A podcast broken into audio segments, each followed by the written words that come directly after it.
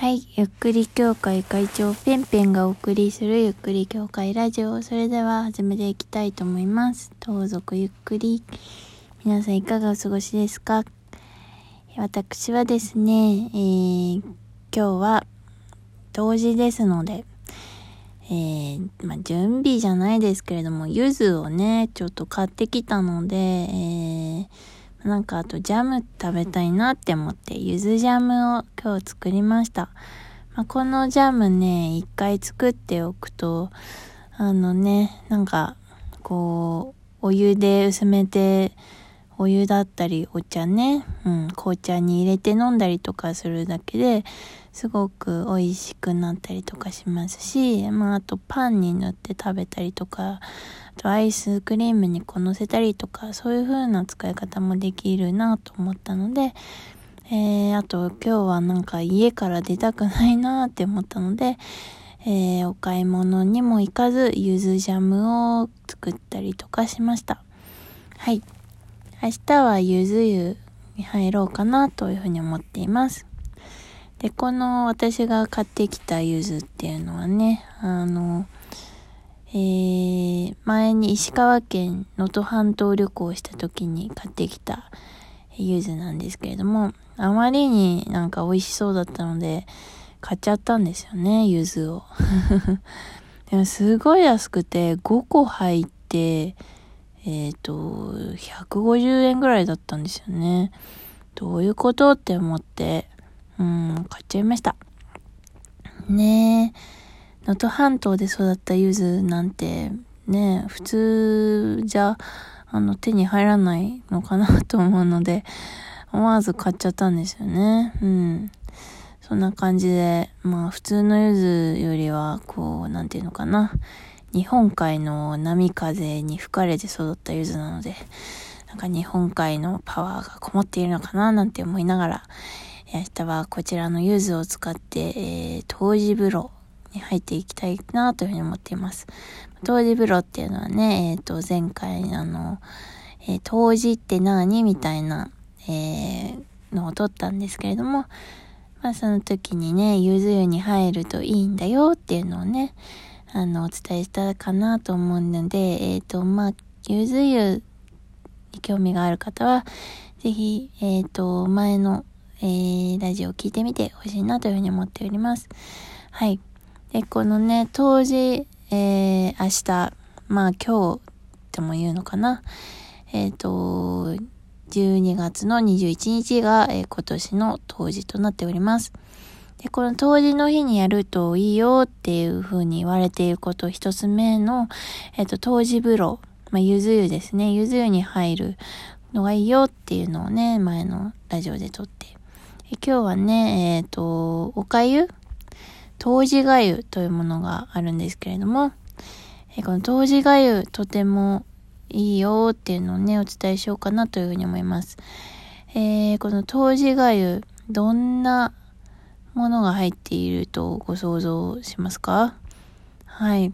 あの、当時の日の朝に、え食べるといいって言ってるんですけど、多分私は朝ごはん食べないので、あの、当時がゆ食べないかなって思うんですけれども、あのね、当時がゆ、小豆がゆなんですよ。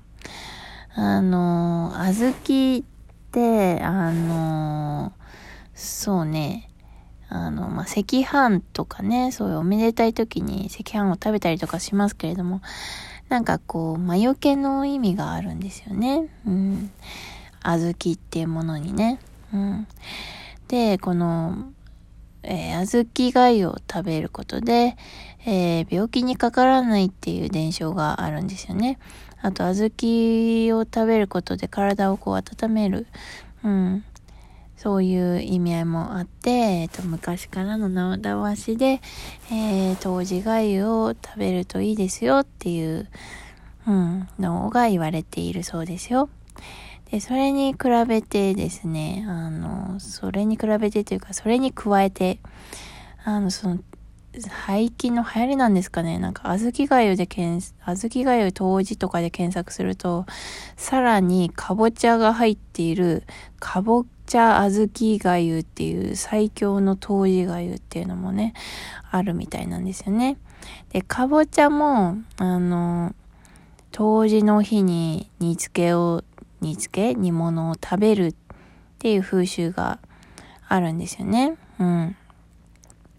まあ、かぼちゃも、あのー、すごく栄養価が高くて、あとは、えー、夏に取れるものなのになんで冬至に食べるんじゃって思うかもしれないんですけれども、まあその長期保存が可能っていうので、まあね、昔はね、今みたいにこう冷蔵庫とかもなかったし、あの冬って本当に食べ物が不足している感じだったと思うんですよね。で、まあかぼちゃっていうのはね、本当に重宝されていて、あの、栄養価も高いし、あと、南の食べ物っていうので、その、陽、陽ってわかるかな？陰陽の陽なんですけど、そういう、え太陽のような、えー、エネルギーを摂取できるみたいな、そういう意味合いもあって、うん。それで、あの、当時の時にかぼちゃを食べると、あの、栄養も取れて、風邪にならないよって、あと長生きもできちゃうよっていう、えー、風習がありますね。うん。なので、えっ、と、皆さん明日はかぼちゃの煮物、もしくは、えー、かぼちゃの煮物と小豆がゆを食べてお過ごしするのをおすすめします。はい。で、あともう一構、これ私知らなかったんですけれども、おすすめの食べ物があるみたいなんですね。うん、それ何かっていうと、こんにゃく。うん、知ってました？こんにゃくって、あの、体をこう、なんていうのかな。体の悪いものをこう掃除するっていうことをね、してくれるらしいんです。体の砂払いと称すらしいんですけれども、まあなんか、こんにゃくの何がどうなのかはちょっと詳しくはわからないんですけれども、そういうふうに言われていると思います。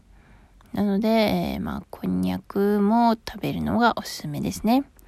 あと、当時のとっていう、とっていうね、えー、韻を踏んでね、豆腐とか唐辛子とかなんかそういう「と」のつく食べ物そういうのを食べるといいよっていうふうに言われているそうですよ。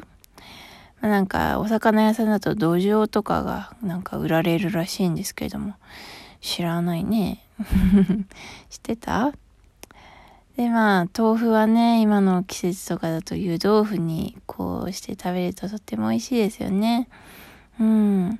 私はすぐ鍋に豆腐を入れちゃうから、なんか、湯豆腐にしないんだけど。そうなんですよね。あと、当時にはね、冬の七草。こういうものがあるんですよ。春の七草、秋の七草。そういうのはなんか聞いたことある人もいるかもしれないんですけど、なんと冬の七草っていうのもあります。なので、先ほど言った小豆がゆにこちらの冬の七草を入れるのもおすすめかなというふうに思います。冬の七草何かっていうと、1、南1個目が南京。まあ、かぼちゃのことですね。かぼちゃって草なんてちょっと思うかもしれないんですけど、そこは触れないでおいてください。えー、あとは、えー、レンコン、人参、銀杏、金柑、寒天、うどん。うんどんって書いてうどんなんですけど。まあ、七草っていうよりは野菜ですよねって思いません？最後なんてうどんやんって思うんですけど、うどんみたいな。これ何かっていうと、あの、七草と言ってますけれども、最後に、ん？んがついていたり、あと真ん中にんがついていて、んが2回続くんですよ。南京、レンコン、人参、銀杏、金柑、寒天、うんどん。うどんはちょっと無理やり感あるんじゃないかなっていうふうに思うんですけど、まあ、なんかその、運が2つある食べ物で、なんかこう、運気をたくさん、えー、取り込む。うん。まあ、運気アップの野菜ですね。それを、あのー、冬の七草と称しているそうですよ。みんな結構適当だなって思っちゃうけど、ねうどんとかマジ、うんどんって読めないし、ね無理やり7個足りないから、うどんさんちょっと人員足りなくなっちゃうんです。ちゃったんで来てくれますか？みたいな感じで、うどんさん暇だから来たみたいな。